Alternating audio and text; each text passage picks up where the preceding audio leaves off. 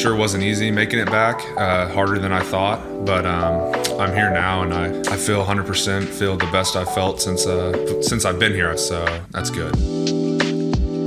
That was Oklahoma tight end Austin Stogner, talking about his status after enduring a strange and painful injury last season. Today, we discuss Stogner's journey back to the football field and get a magnified look at his hard-fought battle. We're joined by Sooners beat writer Ryan Aber, who gives his insight on how Stogner went from a near season-ending injury to catching a pass in the Cotton Bowl. This is That Story. I'm James D. Jackson, and this is the Oklahoman Sports Insider. Sounds good. So Ryan, Austin Stogner's health issues started with a leg injury against Kansas that many thought wouldn't keep him on the sidelines for too long. I mean, what was that injury? What happened on that play? Yeah, it was sort of a freak deal. It didn't look like that big of an injury when it happened. He just took a helmet to the thigh during the Kansas game last year and knocked him out of that game. But even after that, Lincoln Riley said, it's not that big a deal. He's going to be back fairly quickly. But over the next 48 hours after taking that hit from a Kansas defensive back, things got really, really serious really quickly for Austin Stogner. Yeah, you speak on that seriousness. His leg injury wasn't the end of his struggles. What else happened as Stogner was trying to recover from the injury to his leg? Yeah, Austin Stogner had strep throat the week leading up to it, and he said it was bothering him, and he knew it was there, but he had tested negative for COVID, so he didn't really want to say anything. Going into it, I knew I had strep. I just didn't tell anybody just because I wanted to play in the game. And then apparently when the injury happened and that internal bleeding from the hit to the leg happened, the bacteria, the strep bacteria, that we all know about, you know, making your throat feel awful, sort of attacked that blood and got in there and led to a really, really serious condition. He said he was fine that Saturday night after the game. He had dinner. I was fine. I was eating pizza with my dad and my brother. And then the next morning, woke up, got treatment at OU's facility, and then went back, and he said he was just felt tired at that point, but wasn't anything just overly concerning, outside of just the normal pain in his leg that he knew about. But then as the night went on, got more and more tired and just felt like something was really, really wrong. I called Chris Watson, the trainer, at like 9. I was like, dude, I don't feel good. Got a strep test, tested positive. They took him home, and then things just kept getting worse. I usually never get fever. Had like 103 fever, tested positive for strep. Knee was hurting bad, but not too bad. It was hurting awful, but it wasn't horrible. It was only at like an hour and a half or two after calling the trainer to get that test that he called and said, hey, I need to go to the hospital. It's like 10:30 at this time, and I can't even function, talk, or anything. It becomes pretty clear pretty quickly that it was something much more than just a thigh injury and strep throat. During that time, that's like the worst pain I've ever felt, like in that car. Like I couldn't even, it was bad, but he brought me up to the hospital. He's calling the doctors, and I've talked to the doctors, and like when I get there, like you gotta knock me out. Like this is, I'm going through it right now. That was leading him to where he was. Wow, this is such a weird injury and situation. No one's really had that injury since, no one really does have that injury, strep infection. So how does Stogner overcome something like that? There's so much going wrong at this point.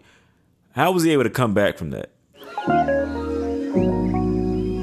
Well, the biggest thing is, one, once they finally figured out what the issue was. Ran some tests, the pain went through for a couple, 3 days, just excruciating pain. That it was the strep. attacking things, because they were able to get him on some pretty heavy dose antibiotics that he said just really made it difficult for him to function, but at the same time was helping to clear that infection up. And then once they got that out, it wasn't the pain, the horrible pain was gone, but there's still pain there. So that's when I kind of took the hump when I had that surgery. Lost about 35 pounds fairly quickly. Oh, wow. When I came out of the hospital, I didn't immediately weigh. Like when I came out of the hospital, I was just like, I was way too scared to get on that scale. I knew it wasn't good. So I waited about 2 weeks. It's crazy to think that he could have lost that much that quickly, but that's what an infection of that seriousness will do to you.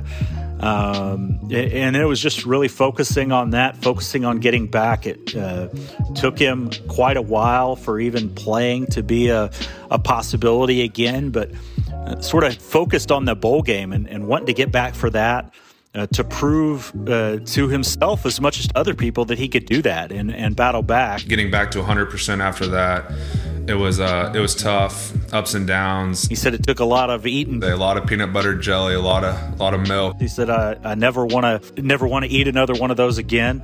Although he had, I will say, he made the right choice. Somebody asked him what his go-to jelly flavor was. I would go with the grape jelly. You can't beat it, which is the way to go in my mind. Mm-hmm. But he said he never wanted to eat another one of those again. Just try to get some of that weight back on, and said, "Hey." You know, at that point, it's just about put the clay on, and then you're able to, mold it once it's there, rather than trying to worry about good weight, bad weight, mm-hmm. all of that stuff initially.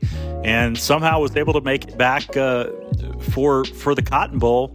A little bit surprisingly, given how serious things were just really less than 2 months before that. Mm-hmm. But he was able to do that. The day after the Big 12 was like my first day, like running on routes or whatever. That really spurred him in the off season to continue to improve and get better. But I'd say like start of the summer, I kind of, took a different approach with like knowing my body. Now, here we are, 8 months after his initial injury there in early November. And he said he's back to 100% and feeling as good as he has at any time during his tenure. That's a remarkable story. I mean, just for those who haven't followed Stogner's journey, how did he get to OU and become one of the better tight ends and receivers? Yeah, Stogner was his dad played at Baylor, so certainly had a big football background. There, mm-hmm. But a star at Prestonwood Christian down in the Dallas area, and was a part of that big-time recruiting class a couple years ago in 2019 with not only Spencer Rattler, a quarterback, 3 5-star receivers, mm-hmm. but Stogner, I think, got a little bit overlooked initially in that group, but made a big impression in 2019 as a freshman, as a guy that reminded a lot of people about Mark Andrews, mm-hmm. with the versatility that he brought to that spot. I think certainly he's a little bit different build-wise than Mark Andrews, but there's certainly a lot of similarities, and he was able to break out and be a contributor right off the bat there as a freshman a couple years ago with just 7 catches for 66 yards, but scored a couple touchdowns. He was a red zone type of guy, and that really blossomed last year when he became one of Spencer Rattler's favorite targets. It's good to see him, fully back and happy and just ready, happy to be out there and running full speed and not worrying about his leg or anything like that. So it's good to see him making full speed cuts and going up and catching the ball like he did back in the day. But I'd say he's up to speed and even better. And he's a guy who has a chance to grow quite a bit and be a guy who, one, is a big-time contributor on this team, but also has a chance to play well beyond OU. Mm-hmm. Hey, Ryan, thanks for coming on the podcast. I appreciate it. Yeah, absolutely. Thanks for having me on. We'll be right back. You don't love something until it's gone. So just like very much more grateful. Kind of taught me a lot on the mental side of the game. I was able to take a step back and look what I've done, how I get there, and just making it back. Just because I know how hard it was to make it back, it wasn't easy. And so now that I've made it back, I know nothing's stopping him now.